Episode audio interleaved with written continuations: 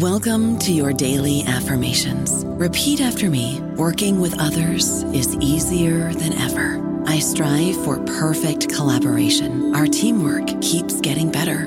Yeah, affirmations are great, but Monday.com can really get you the teamwork you desire. Work together easily and share files, updates, data, and just about anything you want all in one platform. Affirm yes to start or tap the banner to go to Monday.com. Lucky Land slots, you can get lucky just about anywhere. Dearly beloved, we are gathered here today to. Has anyone seen the bride and groom? Sorry, sorry, we're here. We were getting lucky in the limo and we lost track of time. No, Lucky Land Casino, with cash prizes that add up quicker than a guest registry. In that case, I pronounce you lucky.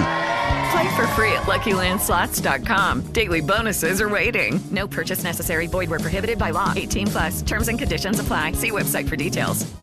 Hello, everybody. This is Marshall Poe. I'm the editor of the New Books Network, and I'd like to tell you that we have a new and improved website. It has two new features that we think you'll love. One of them is a vastly improved search engine so that when you type in keywords, you'll get a bunch of episodes really quick. The other is the ability to create a listener account. And in that listener account, you can save episodes for later listening. So you can create a kind of listening list. We think these features are neat and we think you'll enjoy them. Please visit the site today. Welcome to the New Books Network. In 2012, Karen and Barbara Fields published Racecraft The Soul of Inequality in American Life. The puzzle the two authors and sisters raise is why a scientifically discredited idea of race persists. Racecraft is their term for the rational processes of reasoning that makes race appear to the mind and imagination as a vivid truth, in the same way that witchcraft once appeared real to very smart people. Believers in witchcraft had authoritative sources in the science and law of the day. Likewise, daily life produces an immense accumulation of supporting evidence for racecraft the belief that humans are naturally divided into distinct groups identifiable by certain physical or other traits is a kind of magical thinking that people find impossible to let go of. For our ancestors and for us, it often seems impossible for so much evidence to accumulate around a conception which has no basis in fact. The fields helped me resolve a problem that I had been wrestling with for a while. Oil matters more today than other metals and minerals in that the world pays some 10 times more for the good annually than it does for gold, iron, and copper, the next three most valuable raw material exports. But, like race, popular and scholarly beliefs about oil as power also have no basis in fact. Yet evidence for the belief continues to accumulate in the rhetoric of U.S. officials, uh, academics, and the press. And like racecraft, oilcraft has its insidious, all too real consequences. Hello, everyone. Welcome to New Books in Middle East Studies, a channel on the New Books Network. I'm Nancy Coe, your host for today, and that was Robert Vitalis riffing off of his latest book, Oilcraft The Myths of Scarcity and Security That Haunt U.S. Energy Policy, and that's out with Stanford University Press this past July. Bob is also the author of America's Kingdom Myth Making on the Saudi Oil Frontier and When Capitalists Collide Business Conflict and the End of Empire in Egypt. He's also a professor at the University of Pennsylvania. Welcome to the podcast, Bob. Thanks. And it's great to be here. This is one of my uh, favorite podcast series, actually. That's great to hear. So one of the things I love reading about you, Bob, reading you, Bob, uh, whether in your earlier work or here in oil, Oilcraft, is the way that you don't just break down certain powerful myths as untrue, which they are. You also tell us a little bit about why they're so compelling in the first place and and how they come to shape reality.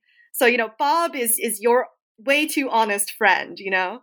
So I'm pleased to warn the audience that in Oilcraft there is no mercy to be had neither on hawkish foreign policy experts, nor CNN pundits, nor even on their critics, the what Bob calls the tenured radicals who, whose glib critiques unwittingly reinforce the premises of right wing grand strategists. But before we get into the nitty gritty particulars of oilcraft, I wanted to ask you you know, as you point out in Oilcraft, people like Morris Adelman and Roger Stern have long been trying to demystify our myths about oil. What brought you to this book, and uh, why now? Um, you know, it's a great question. I and I don't know that I, I can solve that actually. Um, but well, I'll tell you uh, one of one of the uh, one of the inspirers of the book, or who got me working on the on the topic, is uh, Victoria de Grazia in your department. She invited me to a conference where I started to lay out bits of this argument. Now that goes back about um, I don't know, almost almost like uh, 15 years ago now. Um, uh, but uh, I've been wrestling with our ideas about oil and geopolitics for some time.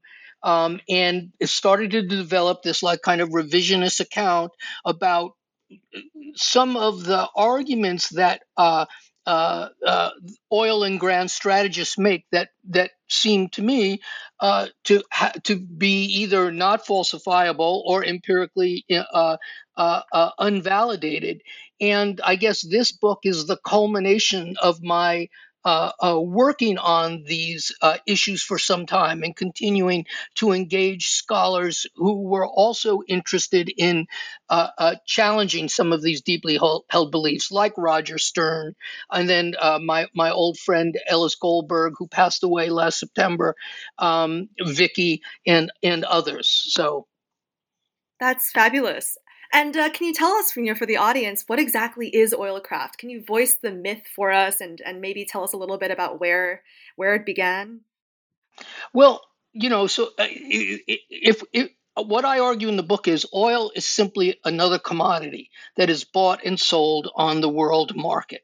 Okay, oilcraft is the are the processes of reasoning that that uh, make it appear otherwise and that many that are that lead to many deeply held beliefs. For instance, uh, one that Juan Gonzalez has repeated on Democracy Now, that Brian Black has written in his book about oil, that many many people are uh, write and argue and believe, which is that states have gone to war for oil numerous times in the past. Um, and the, one of the problems is uh, you can't actually demonstrate that as as true.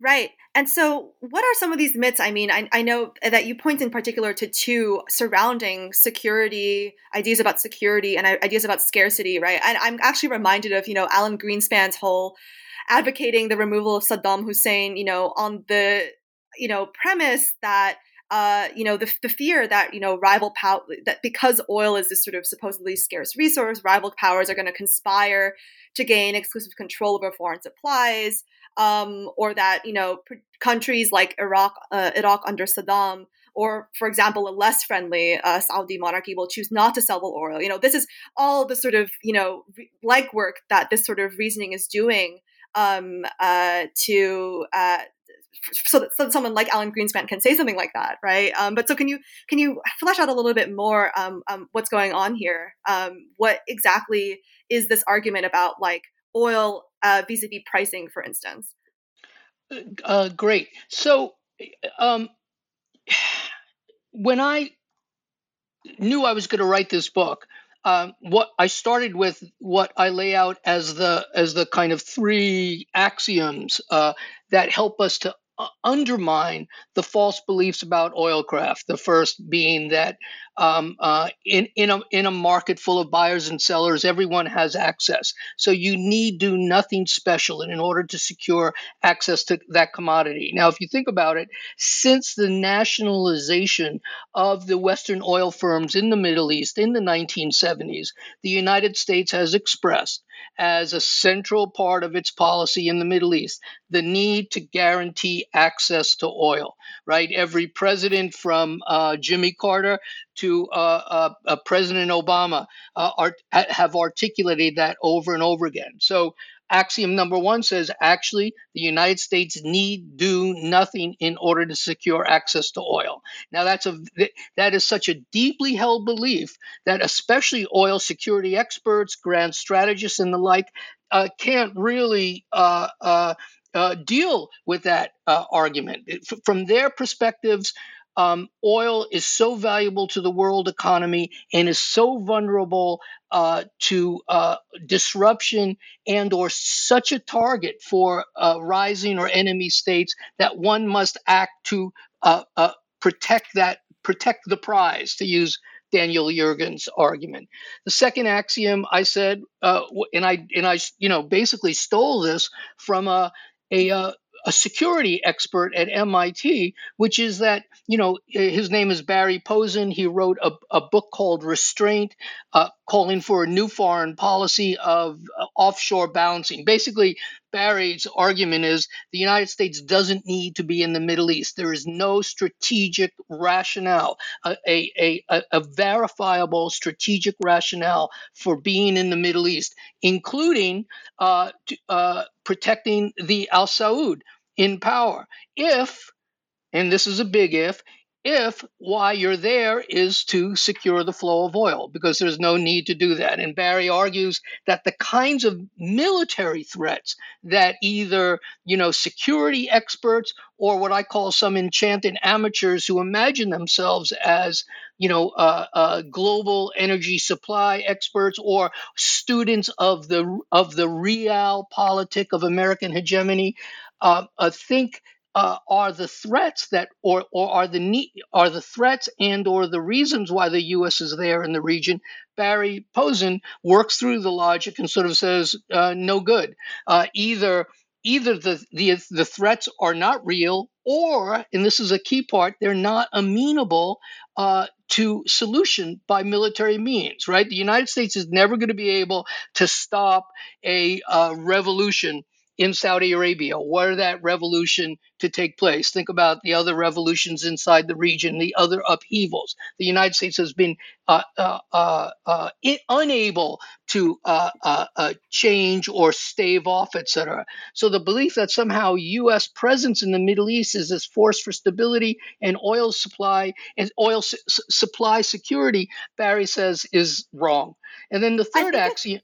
Yeah, go ahead. I think it I think it's interesting how those two myths kind of interplay with one another, of course, right? Because this this this notion that like this pretense that oh, the United States can, you know, intervene in Saudi Arabia and that that would ostensibly, you know, prevent some kind of uprising. Underneath that is a is an anxiety that goes back to the first myth, which is um, that there's something special about the U.S. Saudi relationship, right? And that there's something about the relationship between the U.S. and and the Saud monarchy that ensures oil supply, right, and oil export from there, right? And and but that, as you say, in the from the you know debunking the first myth, that's that's actually not true. Uh, well, you know, uh, um, everything I think everything we believe about the U.S. Saudi special so-called special relationship is uh, is fiction. Um, and what I discovered in the book, one of one of the discoveries in the book, was how recent the latest piece of fiction or the latest myth is, right? And that's the idea that the United States um, uh, st- struck a bargain with the Al Saud back in 1945 on board the USS Quincy uh, that has led the United that, that is basically the core of that bargain is uh, oil for security. Now, any I'm sure you've heard that phrase. Um, you might have used it in a lecture. You might have heard, heard people use it using it in lectures. Um, you hear it on TV. It's repeated all the time now. Well, what I discovered was the first time anyone ever argued that fact, that idea that some bargain was struck at the on the Quincy back in 1945 was in 2001 literally months after 9/11 and what what I'm so struck by is right we we have six you know that's we have 60 years of careful his, history writing about the United States and the Middle East about the US Saudi relationship and no book from the first one that was ever written was written in 1948 uh, by or 1949 rather by a guy named Sanger. No book uh, through Nadav Safran's studies of uh, uh, Saudi security policy, Greg Gause writing about uh, uh, international relations in the Middle East and so forth. No book ever said something about an oil for security deal uh, in negotiated back in 1945. In all those decades, it is only since 9/11, and it took a while for the for the myth to take uh, to to arise or, or gain strength, and now it's just believed uh, uh, without without question. So to recap, we've discussed the myth that oil access is threatened, and the second myth, which is that it must thus be secured via military might. To which you respond uh, in the first that oil is threatened no more than any other natural resource is, um, and that putative threats to oil price and supply that ostensibly motivate U.S. force uh, in the Middle East, for instance, are not compelling, or else you know cannot be dealt with efficiently by military power anyway. Um, what's the third myth that we're trying to get at? Yes. So, uh, so uh, the third axiom comes from a, a, a, a, a third critic of our beliefs about um, oil, and that's Roger Stern. And what Roger did, you know, he's he's been working on a on a huge book on on this topic for a long time now. Uh, but what Roger did, and I'd never seen anyone do before, is is map oil prices right uh, onto a ma- uh, you know graph that along with the prices of all other raw materials and commodities. And what we find is those prices co-vary right? They go up and down together. And this is true for the course of the 20th century and into the 21st century. And as i and i said wow i've never seen a map like that. Because of course if if you think about it today uh, on any random day we will learn something about oil prices right? Uh, uh, OPEC plus might, you know, might the the market might be too soft for OPEC plus, meaning OPEC plus Russia to uh, uh, um, uh, in, in, increase production, and uh, whatever action OPEC is taking is believed to have some kind of remarkable effect on the price of oil. Um, and at the same time, we no one unless you study the business pages, unless you're an investor or reading the back pages of the Wall Street Journal, you don't know what the prices of copper are doing or what the prices of gold are doing or what the prices of cotton doing. And what they're mostly doing is rising and falling in tandem. So what that means is ultimately is that the main determinant of oil prices is not the actions of a so called cartel, uh, which is no longer a cartel and was only a cartel for a short period of time. It's not the action of cartels or actors or Saudi Arabia as an alleged swing producer. It's, it's, a ma- it's macroeconomic supply and demand questions. The best we could say is that in in distinct moments, right? And there's very few of them actually, though we think that somehow oil producers have this power to control the price of oil or bring it up and down and so forth. The best we could say that is that in, in, in discrete moments and infrequently, not frequently, the best that might happen is that troughs in prices, how far they fall, or rises in prices, how high they rise, right, can be affected on the margins uh, mm-hmm. by those producers. But it's it's rare that that happens, okay? And but instead we have this vision of you know a constant manipulation of oil prices by um, uh, OPEC or Saudi Arabia or Saudi Arabia, the Russians, and so forth. And typically, then uh, you get kinds of political uh, uh, causes for those manipulations, especially on the part of, uh, uh, I was going to say, cr- radical critics on the left. so let's hang back a little bit. Um, you point to two sort of foundational moments or phases of oilcraft making, right? Uh, the first being in the sort of 1920s and the second being in the 1970s. Can you tell us a little bit about what's going on in the in the 1920s that's sort of setting the stage for for everything that you're talking about now? Sure.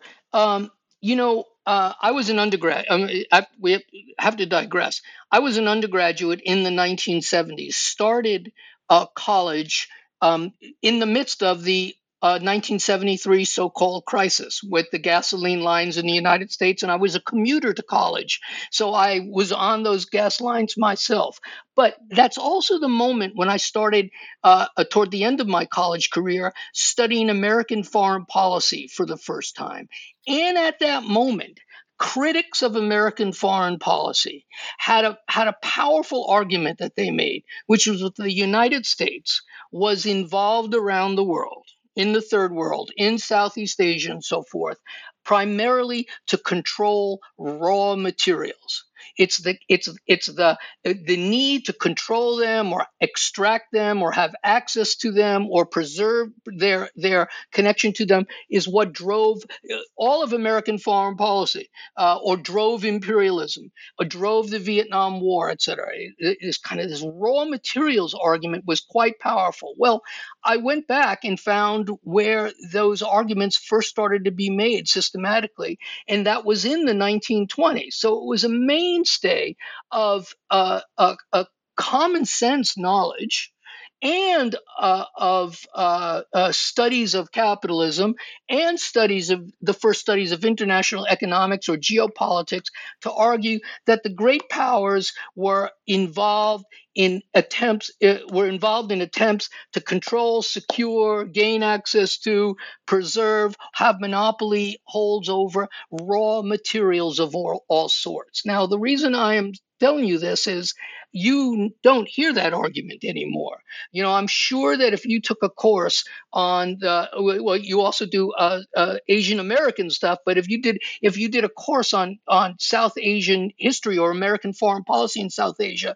no one is going to make an argument that the war in Vietnam was for control of raw materials, right? This this deep belief that was held until about, I think, you know, the late 70s and 80s. And what I argue is the, the funny a funny thing happened is that the, all the beliefs of what we would what, what we at the time called either new Marxists or the new left or neo Marxists or revisionist uh, uh, diplomatic historians about raw materials have disappeared, and instead we've kind of reconfigured or or, or reorganized that story to tell it as one about the drive to preserve, control, gain access to, monopolize one commodity only, and that's oil. So I was really struck by how you know uh, uh, there's this there's this like shift or like in the Gestalt from commodities of all sorts to the demand for one commodity. And I, you know, basically concluded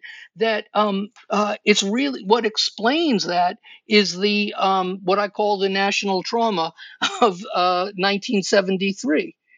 I don't know about you, but I'm very busy and I don't have a lot of time to cook. That's why I subscribe to Factor. Eating better is easy with Factor's delicious, ready to eat meals. Every fresh, never frozen meal is chef crafted, dietitian approved, and ready to go in just two minutes. You'll have over 35 different options to choose from every week, including Calorie Smart, Protein Plus, and Keto. These are two minute meals. Factor meals are ready to eat and heat, so there's no prepping, cooking, or cleanup needed.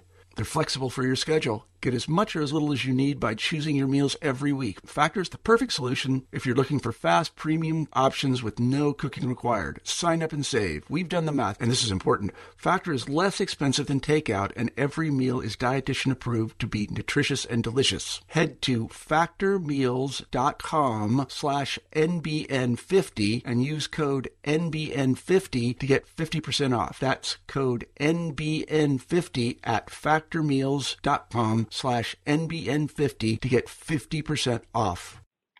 Wow. So I'm really struck by that that this this the role of 1920s um, in your book, and um, if you actually go into uh, the footnotes of, of Bob's book, he goes into the uh, newspaper article titles from the 1920s, which are actually quite amazing. Um, so you have one from I think 1923 or something from the Christian Science Monitor about uh, Caucasian solidarities, you know. But you also have stuff from like the New York Times, sort of uh, trotting out the very discourse uh, that the so-called uh, Columbia School um, that Bob talks about, you know, we're, we're critiquing, but the script kind of going that uh, the Great War, World War One, uh, and the concomitant world instability, you know, was caused by the unequal world distribution of a vast array of raw materials. So, you know, would a renewed struggle for colonies or for raw materials lead to another war between white people, or would a, you know, heretofore unknown phenomenon, the sort of ominous rising racial consciousness of, of the East, of you know, quote unquote Mohammedans or or Asiatics, right? Um, you know, uh, threaten the West uh, by sort of imitating their signature imperialist methods. Um, you know, and in in in in oilcraft, you know, as you say in, in, your book, you know, this is this is this moment when a lot of this sort of myth making about oilcraft, but also critiques of it, comes into being. But I I was wondering if we could chat a little bit, sort of uh, chat a little bit about your um, earlier work with regard to this before we go into the 70s, um, because as you say in in America's Kingdom, your earlier book about Aramco, sort of biography of Aramco, the 1920s are also, you know, when Americans export Jim Crow methods of dividing labor by race to Saudi Arabia, among amongst other imperial outposts, of course. And you know, we began this episode with an analogy between oilcraft and racecraft, but there seems to be an even more on the ground connection here. Um, you know, vis-a-vis American foreign policy and racism.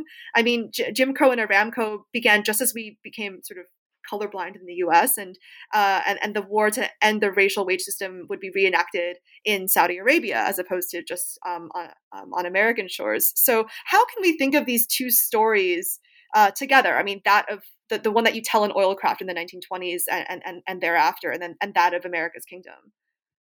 Uh, it's a great question, and I uh, I need to fill in a uh, a gap in the bibliography okay which will which will which will help you to understand something about america's kingdom which you've read and the and the connection you want me to make here. And there is a connection which is you know um, i started working on saudi arabia put that project uh, what would eventually become america's kingdom in 2005 put that project down and instead uh, started to work on a different book which was a revisionist history of the discipline of international relations in the United States, um, which and it's revi- and there were two elements to that revisionism, uh, and the, the, element number one was that the the birth of that discipline uh, was really um, the, what drove the discipline was uh, uh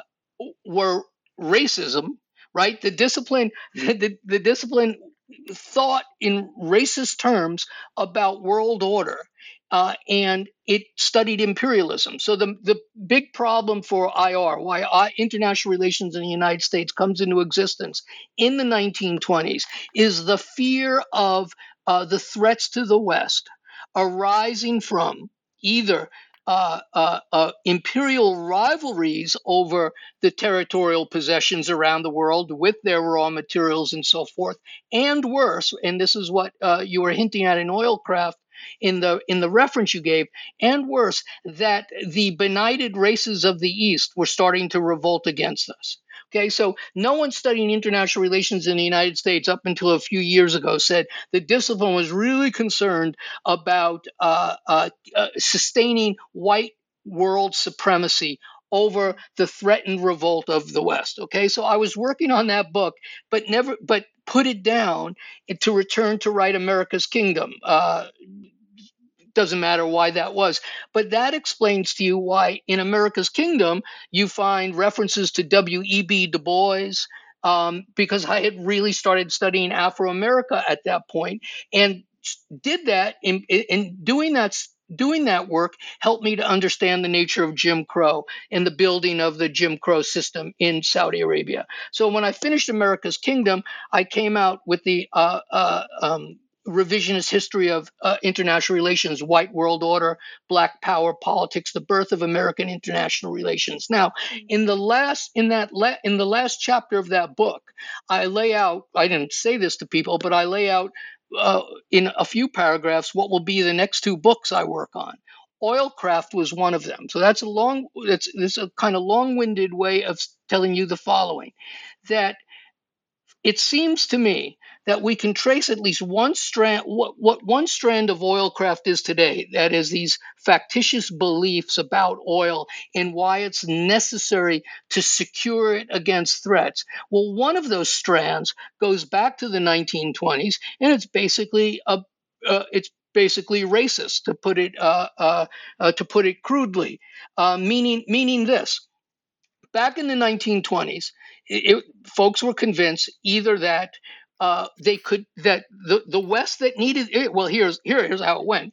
The West needs these raw materials of all sorts, not just oil.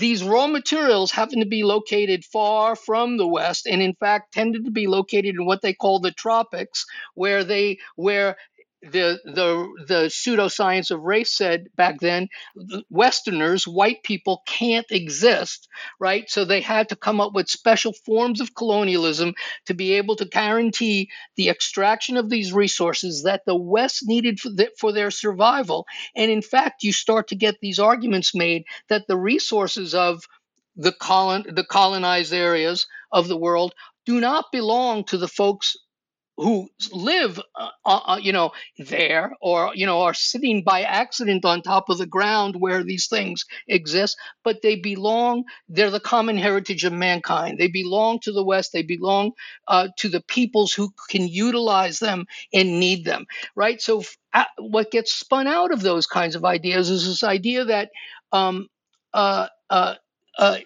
Arabs say, okay, uh, or or Venezuelans or Chinese will not be able to produce these resources um, uh, without the, without the West because they're incapable of getting them to market, and or they're so irrational that they would not let them come get to market if they happen to gain control of them. And so you can read about most of the 20th century, from let's say 1920s through the period of decolonization, right? As a you know one of the arguments is about um, uh, what will happen to the West if decolonization takes place? Because in one way or another, the irrational or incapable Easterners, if you want, are not going to uh, allow us to have the resources that we need. Well, that argument, it seems to me, uh, beliefs of this type, of the you know kind of irrationality or incapacities of uh, of uh, non-Western peoples or Arab peoples, uh, holds to this day. And so, one example of that is uh, the idea that um, if if Arabs nationalize their oil, it would doom the West because the Arabs would not be able to get the oil to market right? Is it, and then hence, you think right, and you, you think about um, Mossadegh in Iran, for example. Exactly. Mo- well, well, Mossadegh it's perfect because you, Mossadegh is a classic example of right. Think about how how he was descri- described uh, traditionally in the press of the West. Right. Once once he started to make noises about nationalization, he's irrational. He's a madman, etc. Right. Well, those are the those are the uh, adjectives used for virtually every third world nationalist leader from Mossadegh on. You know, in before too, but definitely from Mossadegh on. So the Arabs will not be able to do this. Why folks were calling for in after 1973 for the U.S. to consider occupying the oil fields because we they will not be able to deliver the goods to market. Well, look, but look what happens, right? Uh, oil oil is now nationalized everywhere. It is not Western oil firms that are producing it. It there it's state-owned oil companies. Uh, it's in it's uh, if you want indigenous knowledge, right? In the sense that you know uh, Saudis are now perfectly capable of running their uh, uh, oil enterprises. Iraqis are, and so forth. Um, and yet we have, and so none of the none of the predictions came to pass, right? None of these what were ultimately kind of racist projections onto the madmen of the third world or the or the you know deficient uh, minds of third world peoples, as we used to say, um, none of those predictions about the about about the uh, crisis that would ensue had ever come to pass. But we still see the arguments made. So Saddam can't be tr- Saddam can't be uh, trusted to get the oil to market, or he's going to take it all over and he's going to throw he's going to turn he's going to he's going to undermine the Western economy. So why we have to take him out these kinds of uh, uh, arguments are, are still with us in a way, and they go way back. I think what's I mean what's even crazier about all of this is that like when these arguments go, I mean, are starting to come to the fore in the 1920s, that the U.S. was like the largest oil producing country in the world at the time, right? And yet people still sort of managed to get convinced that it was in our best interest to then, you know, confront the British in far flung, places, right? That, you know, America is like running out of oil. And it's interesting that this is also like a constitutive part or premise of the sort of aggressive altruism, to use Parker Moon's uh, term, this sort of aggressive altruism that you're talking about. Well, well, you know, um, here I'm here I'm taking the analysis from Roger Stern. But what Roger says is that you know there have been you know you can again you could graph oil prices, oil price increases and decreases, or uh, uh, instability right. in the oil markets, and it's in those moments when oil prices are rising that the fear is generated or you know produced that the world is running out of oil or the U.S. is running out of oil. So one must do one must take extraordinary steps uh, to secure what is left. Now, the last time we heard that argument, right, powerfully, was in 2002, 2003, 2004, uh, with with the invasion of Iraq by the United States. Uh, you know, think about how. Uh, well, you weren't there, but I can tell you uh, because I was doing anti I was doing anti-war demonstrations at the time and listening to some of my colleagues, you know, arguing things like, um, really, what Iraq War is about is that the United States is locked in a war with China for control of the remaining dwindling resources, oil resources of the world, and uh, uh, and the only thing that could be the only thing that could well, if if some people thought that was a good thing, right? Because they're nationalists and they think the United States must do this.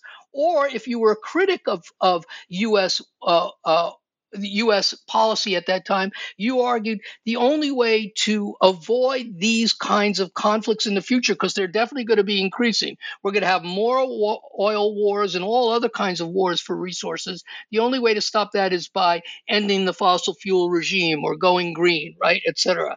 And you know, I want us to like it's now uh, almost 20 years from that time, and you notice that the world has not run out of oil. The United States and China are not locked in a war, in a war uh, for what was left.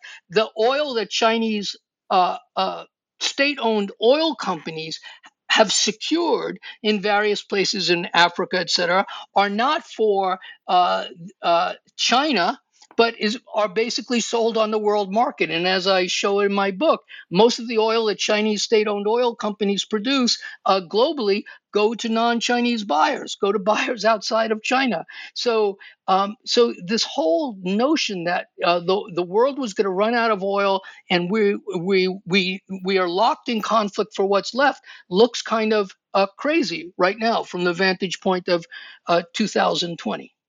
Right, the time kind of speaks for itself, doesn't it? I want to take us back, okay, to 1973, to what Timothy Mitchell, uh, also of Columbia, called the crisis that never uh, actually happened. And before you, you say anything, I, I do want to clarify for the audience uh, uh, a detail that's ra- rather important and yet often forgotten. So that OPEC and OAPEC are different. Um, we've got OPEC, the Organization of the Petroleum Exporting Countries, right, founded in 1960 in Baghdad. Then we have OAPEC, the Organization of Arab Petroleum Exporting Countries. Take us away, Bob.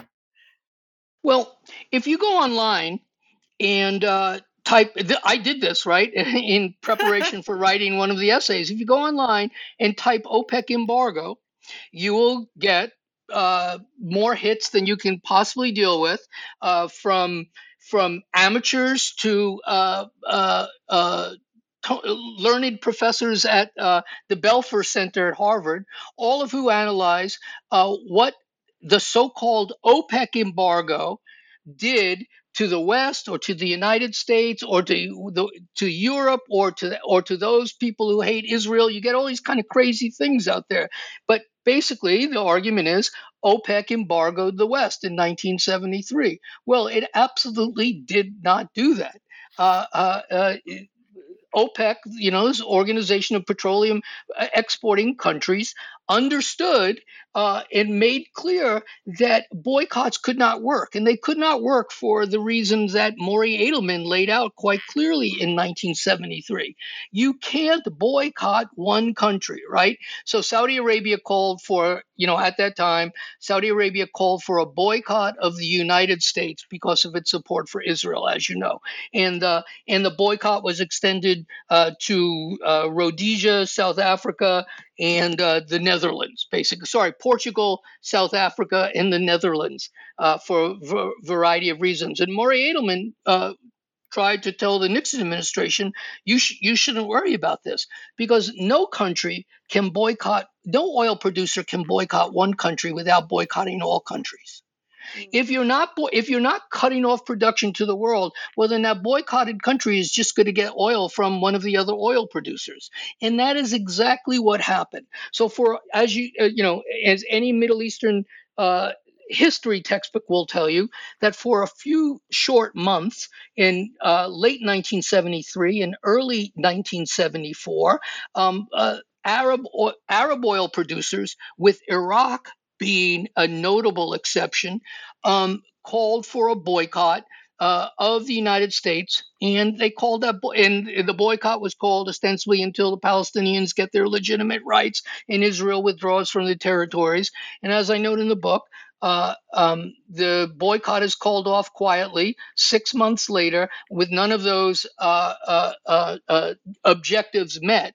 And at the same time, uh, Saudi Arabia quietly was delivering oil all that time to the single largest oil consumer in the United States, which was the which was the U.S. military. So even as it's ostensibly boycotting American oil uh, in response to the '73 war, it's quietly supplying the U.S. military with oil. Um, so no, OPEC never boycotted anyone. The production cutbacks that took place did not have the effects that folks imagined it to have. And maybe the most important one is that uh, though it's still miswritten today or misbelieved today, OPEC did not quadruple the price of oil by fiat, uh, uh, uh, as folks imagine. It's that none of that happened. Right, right. So I was wondering then if you could talk about the sort of what you call the all too real effects of oilcraft in general, but particularly of this sort of OPEC 1973 myth, um, in particular about um, the, I mean, since especially 1979, you know, the deployment of U.S. military force for, you know, guaranteeing access to oil resources and and sort of approach that, you know, was inherited, you know, from Carter to Reagan to to H.W. Bush, um, and I think in particular of the 82 intervention in the Lebanese Civil War.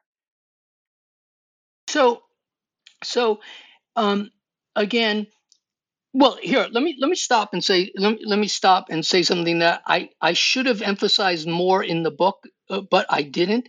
And uh, though Andrew Bacevich recognized it early on in one of his books, there's a funny thing about U.S. policy after 1973. So you do have an oil crisis, the so-called oil crisis, and gas lines and so forth. And my book goes into what were really the causes of those gas lines, et cetera. It wasn't a, an embargo or production cutbacks.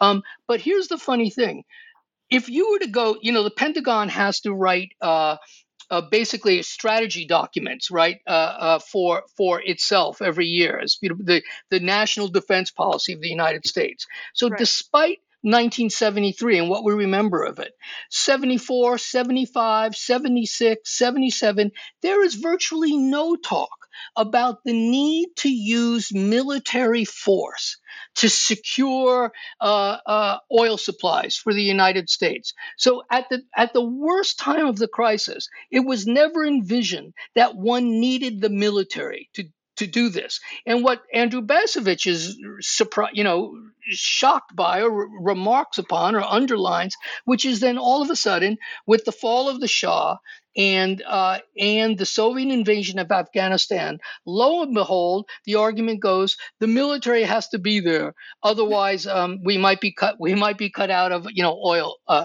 or we need we need military force projection to secure the free flow of oil. And you know, as you know, the Carter Doctrine says we're going to be we're in the regions of vital na- national security interest, and it's right. in our interest to protect to stop any outside power uh, uh, from coming in to take over the oil. With this fantasy concocted that the Soviets were actually seeking to control the oil supplies of the Persian Gulf. And I try to spend some time in the book explaining why none of that made sense. But so, so for six key years, right?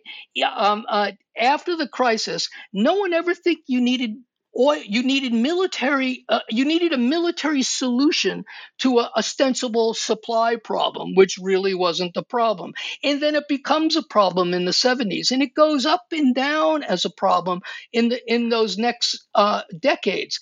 But the, but the military is still there. And somehow it's imagined that that military is doing something uh, beneficial depends again what lens you're wearing. For some it, it, nationalists in the united states it's imagined the military is there to get the oil because the us needs that oil uh, ar- argument that I kind of try to undermine in the book. For others, like the more globally uh, visionary type folks, they see the U.S. military in place to make sure that the oil gets to their allies who really need it. So it's like this. It's like this uh, good, a, a, welfare good that the U.S. is supplying uh, to its Western allies. Lefties see these same policies and argue quite the opposite. Uh huh. This is actually the way the United States controls its capitalist allies in the West and Japan. By being in the Persian Gulf, we we we we are ready at any time. I don't know if they do something we don't like to uh, uh, uh, block their oil supply. I have absolutely no idea how this would work. Uh, and and why we think this would happen, but that is what folks believe and continue to write it today, uh, uh, and and so forth. So it's it's um, they're all they're kind of like fantasy upon fantasy upon fantasy that is that has become embedded. And somehow in all of this saudi arabia is imagined as the key right? The the the key to us you know uh, uh, uh, uh security uh, and so forth. And that somehow Saudi Arabia is imagined, right? What is the U.S. Saudi special relationship supposed to be doing? Somehow the Saudi Arabians do something for the United States that they otherwise would not do. And I've yet to figure out what that is. Uh, because there's no evidence that, for instance, you know, uh, uh, Saudi Arabia um, makes the price of oil lower than it otherwise would be, or if it were a different country, they'd be able to have, you know, jack up the price and somehow that they're doing that for us or that they're supplying more oil to the United States than anywhere else. It's just always completely unclear to me what the oil side of this oil for security bargain is. Save, I mean, the, what I conclude is, uh, you know, some people think it's just that the Saudis sell oil and that's the that's the favor they're doing. But of course, that's no favor to the United States or to any other uh, uh, uh, oil consuming country in the world. That's the strategy they must deploy in order to continue to exist. Right. That is also you know just how markets work. So it's interesting, you know, this this common denominator that you're pointing out amongst otherwise antagonistic, you know, perspectives. These the right wing grand strategists, the sort of left wing critics. Um, but you know, again, as you say, there there's sort of these nested fantasies that uh, you know begin in the 20s. How did we forget the critique of the Columbia School? I mean, so be- between the, the 20s and the 70s, you, you kind of point to the 70s as a sort of traumatic moment, or at least the, the period from 73 until the uh, uh, until the Soviet invasion and uh, the Iranian uh, Revo- uh, Islamic Revolution in 79. Um, but it, it, seems like there's a kind of amnesia here. Uh, how, how, did we forget that earlier um, earlier um, era of critique of, of, of, of, precisely what we're talking about here. Well, so I mean, uh, there were these sets of professors. They were incredibly smart folks.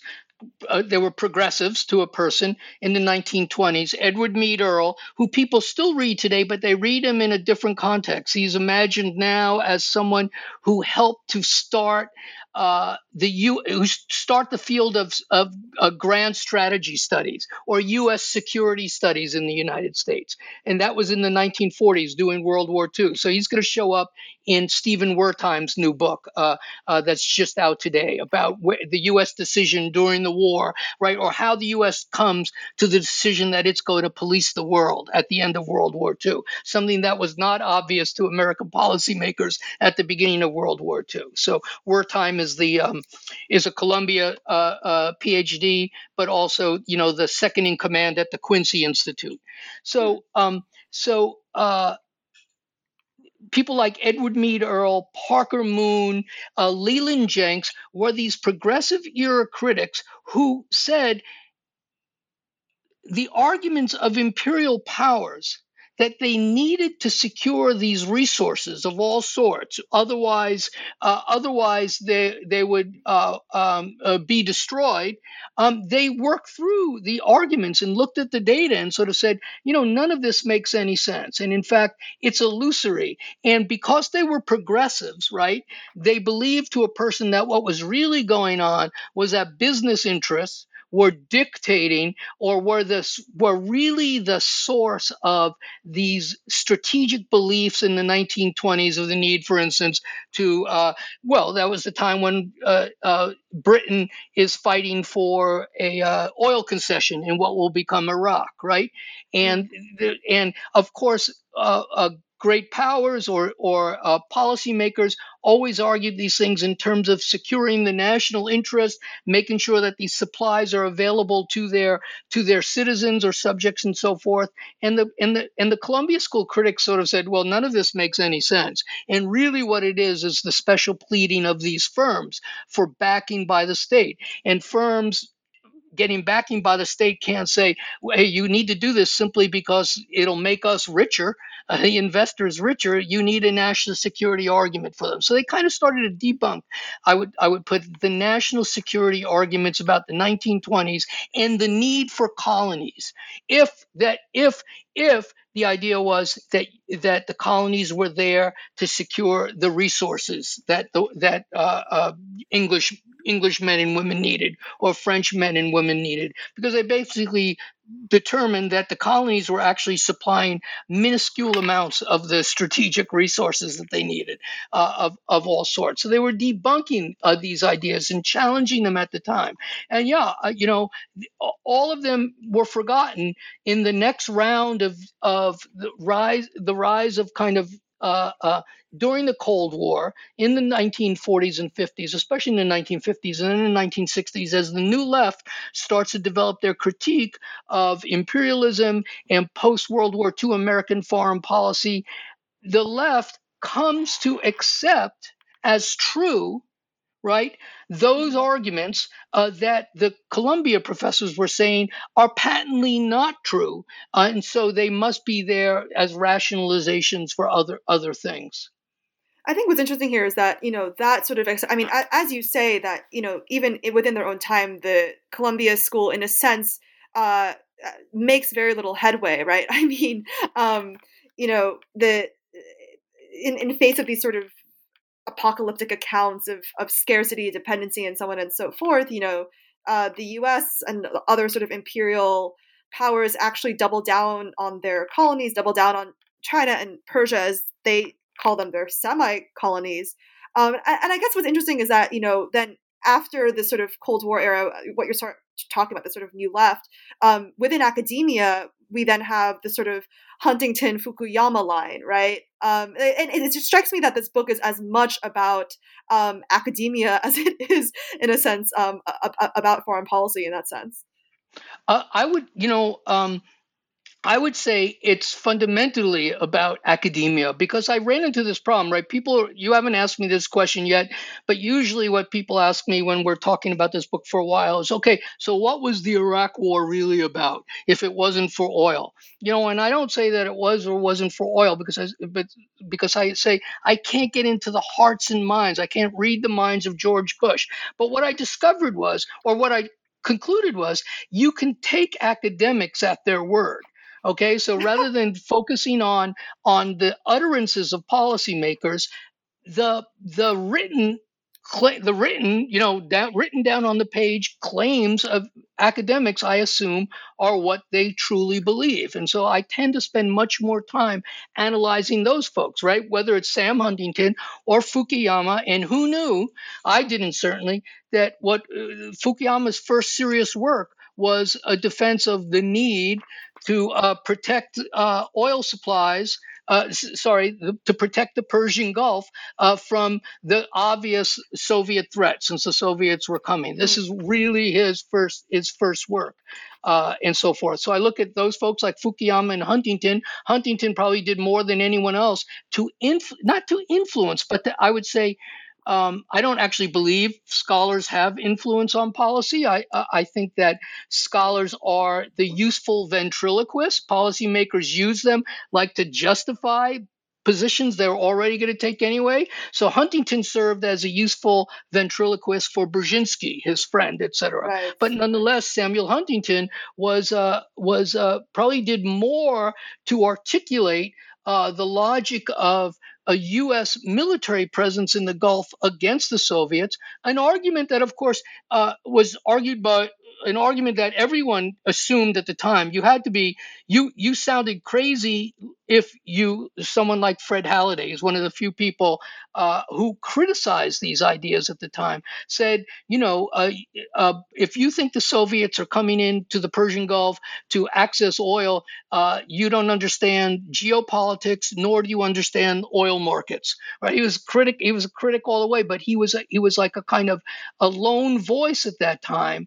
Um, uh, but these beliefs are so deeply ingrained that you know you could go to foreign policy now, uh, foreign affairs, say, and I remember uh, Kenneth Pollack and uh, uh, uh, uh, Stephen Cook, the Council on Foreign Relations expert, just wrote an article, I think about six months ago, that explained the tremendously successful U.S. foreign policy of militarizing the Gulf because, after all, they secured the oil supply for the United States and kept it out of the hands of the Soviets. So this was like the great triumph of the Cold War. And they, you know, it just sounds completely kooky to me because there's no evidence of any of that. It's just, you know, it's like witchcraft, right? You know, witches Right, don't right. exist, but people constantly see them. So here are these guys just conjuring up this evidence without any you know proof basically they're just they're just they're just the common wisdom and as Maury Adelman the economist said you know common sense knows many things that are not true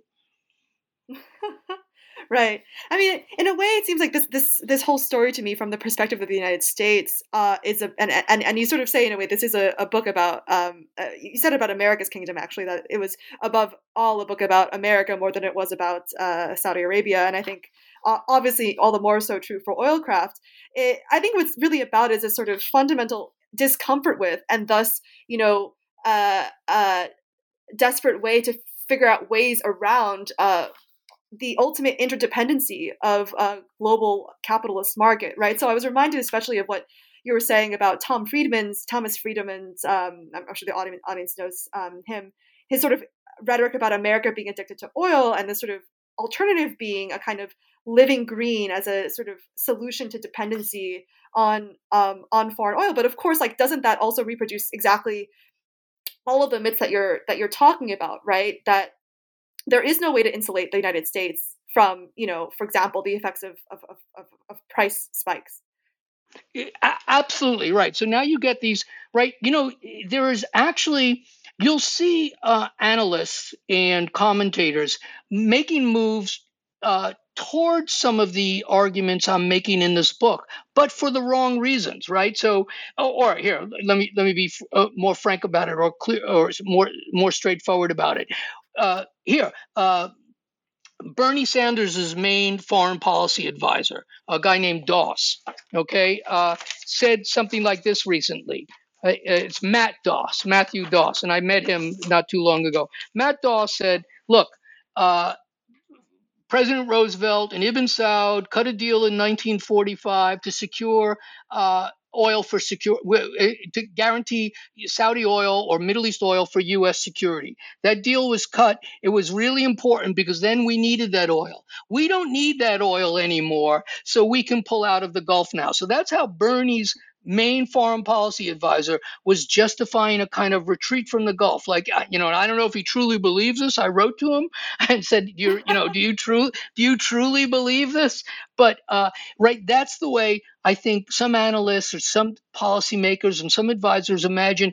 In 2020, we can have a different policy because you know we're now producing our own oil uh, through shale, through through uh, sh- unconventional shale and, and so forth, um, and we no longer need the Persian Gulf. And you hear this argument over and over again, right? And that's just kooky. It's a kooky argument because, um, as you just suggested, right? Um, it is one world oil market. And when oil prices go up for whatever reason, uh, uh, refinery fires, uh, uh, in Saudi Arabia, or uh, how about this, right? Uh, sanctions on Iran, Venezuela, historically on Iraq, right? They're not trying to guarantee access to oil, but actually, you know, kind of stopping oil production from happening. When prices go up or when prices go down the as they are right now right? Because of uh, the um, you know, uh, because of COVID, basically, and the lack of demand. Uh, the U.S. oil market is affected in precisely the same way as the Saudi oil market is is affected. The prices are the same, so there is no insulating uh, the United States, save uh, if you were to erect like a massive new protectionist regime, and no one's you know ar- no one's arguing for that, or at least they're not they're not yet. So let's get down to you know the sort of present into the future, right? So you've demystified. Eh, I think you know your book seems to be doing a couple, like two different things, right? Like on the one hand, you're demystifying oil as a raw material just like any other that functions on the global market which both means you know on the one hand uh, that we as you know in, in the united states cannot insulate ourselves from that market by becoming more somehow independent, less dependent on Saudi oil, but also, and this is a critique of the sort of imperialist instinct that we were we were we were spending on earlier, that a post Saudi, you know, a post Saudi Arabia can be counted on to sell its oil on the world market anyway, right? Like this is this has happened before. Iran did so after 79 um, Iraq, you know, Saddam no less, did so after the nationalization of foreign concessions. So, so you've done that demystifying work, and I guess it leaves me with this other question because your book seems to do, be doing this other thing as well, which is trying to suggest a more wary, less mystified way forward and i wanted to ask you straight on like what what that was i know that you made brief reference in the book to uh, oh god i think steven pinker's whole um, notion of, of going nuclear um, uh, uh, as as an alternative. But um, but what is what is the way forward for you? Well, I, uh, the the I am not a uh, climate or energy uh, uh, expert, right? And I, I don't have a blueprint uh, for a a Green New Deal or any other alternative. That's not what the, what what the book is about. So for me, what's going for the what is important in going forward is uh, you know i guess i think about it this way. So say you're an activist okay? Um, uh, if if uh, here here well no i've got the per, i've got a perfect i've got a, a, a better example for you. So uh, we tried to foment a coup in venezuela recently. Well the left argued it's obvious why we're doing that uh, because uh, we're interested in the raw material. We're interested in oil. And I, you know, this is like the goofiest thing I had ever heard because, of course, Venezuela is a reliable supplier of oil to the United States. It, it, uh, you know, uh, uh, refineries in the United States were owned by Venezuelans, just as refineries are owned by the way, uh, in the United States are owned by Saudi Arabia. So when people predicted, for instance, that now that we're fracking, we won't be getting Saudi oil imports anymore. That was another piece of it was just goofy nonsense because Saudi refineries exist in the United States to um, uh, as as uh, reliable markets for Saudi crude. So you know, Saudi oil, Saudi owned oil refineries are buying Saudi owned crude. Oil did not, you know, uh, uh oil oil imports from Saudi Arabia did not end as fracking increased, etc. So my idea is, I wish folks who read this book, the next time you hear an argument like this, you are able to turn around and sort of say, you know, if you if the state is actually doing that, that would be a really stupid thing for it to do because it doesn't need to do it and or maybe you need yourself to rethink the you know the extent to which you need you're holding on to this belief that under underlying U.S. foreign policy has to be right these very crude material explanations it's resources here you know right now it's a uh, uh, uh, in, Equ- in Ecuador, there, people believe there's going to be like a lithium war, et cetera, right? Uh, and uh, it, it, it, ma- it makes no sense, right? Uh, be, anyway, it Right. No, no, it is. It is an interesting kind of uh, fetishization of the supposedly uh, material and uh, uh concrete. But I, I think what's fascinating here is the way in which you know uh, eco- efforts at sort of economic isolationism and then also of imperialism are sort of two sides of the of the same coin.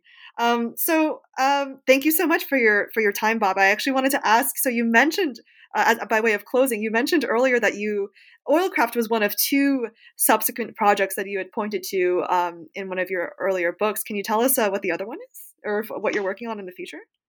Well, if emphasis on the future, because have you noticed? So, so Oilcraft's the first book I've ever written that is not uh, uh, based in archival uh, research, because I love working in archives more than life itself. It's it's given me such incredible pleasure, and of course, there are no you are not going to any archives these days. But but uh, two in uh, two or three years ago, I did some archival work, and uh, my next project is, uh, assuming I'm alive long enough, is a study of the rise of the militant right in American national security studies in the in the 1950s uh, and 1960s. Fabulous, and we're all going to be anxiously awaiting that. Uh, final question. I noticed that you mentioned Taylor Swift in your acknowledgments. Favorite Taylor Swift album, Bob? 1989. Though oh, I love them yes. all. you and me both. All right. Thanks so much, Bob, for uh, chatting with us during these uh, crazy, crazy times. Take care, Nancy. Thanks.